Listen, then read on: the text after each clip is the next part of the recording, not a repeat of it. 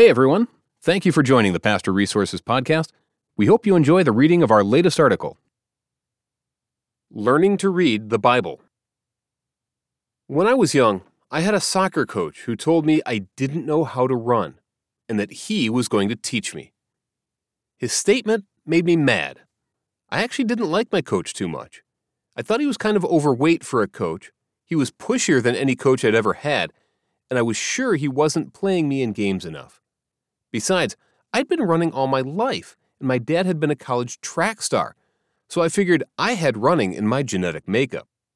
Who was he to tell me I could learn from him how to run? I look back now on that coach and realize he was right. I didn't know how to run, and what he taught me sticks with me to this day. Humility is always the first step in learning.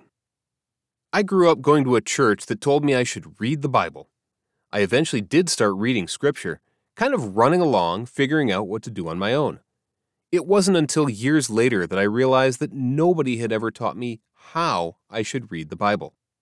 I could have really used instruction in some basic Bible reading skills because I would have gotten so much more out of Scripture. Christians for centuries have had numerous ways they've taught people how to engage with the Scriptures for spiritual growth. One tried and true Scripture engagement practice that has seen a resurgence recently is called Lectio Divina, or divine reading. Lectio Divina is an excellent teaching tool. It breaks the process of engaging Scripture for spiritual formation into four easy to understand steps that are great for those who are just beginning to read the Bible, as well as for those who have been reading the Bible for many years. The four traditional stages of Lectio Divina are reading, meditating, praying, and contemplating. The steps were created simply to provide structure and guidance for people who wish to learn how to perform this practice. The four steps of Lectio Divina have been compared to feasting on the Word. Reading is taking a bite of food. Meditating is chewing food. Praying is savoring food. Contemplating is digesting food and making it a part of your body.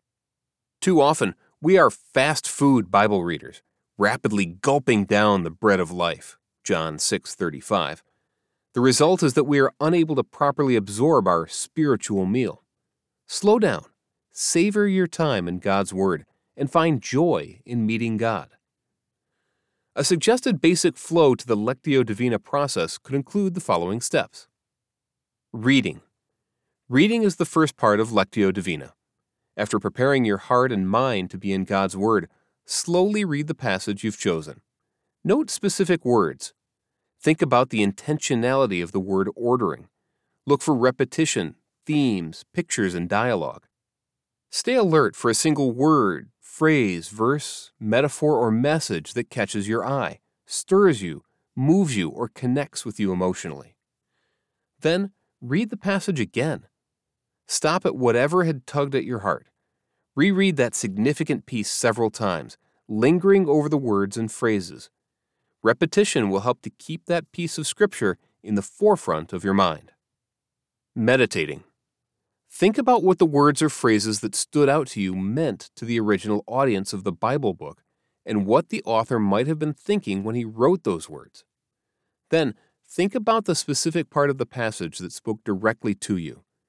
Focus intently on why the Holy Spirit might have chosen these words to speak to you. Is it relevant to something that you are going through? Do certain people come to mind whom God may want you to reach out to or reconcile with?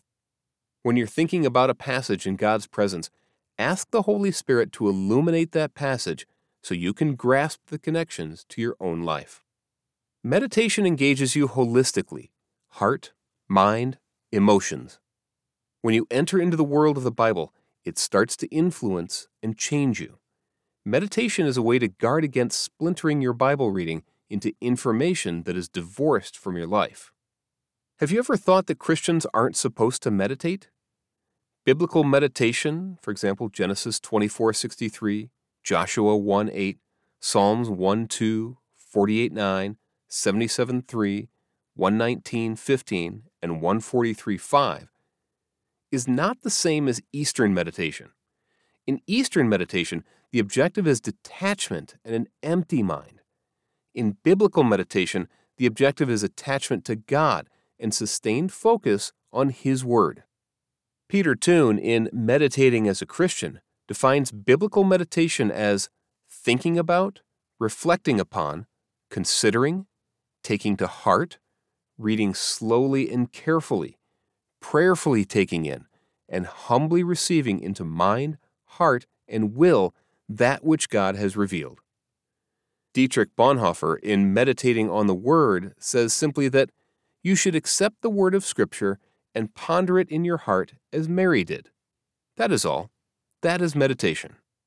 Have you ever noticed your mind so centered on something that it just won't let go? You have a thought, often unhelpful or something you're worrying about, that repeats over and over.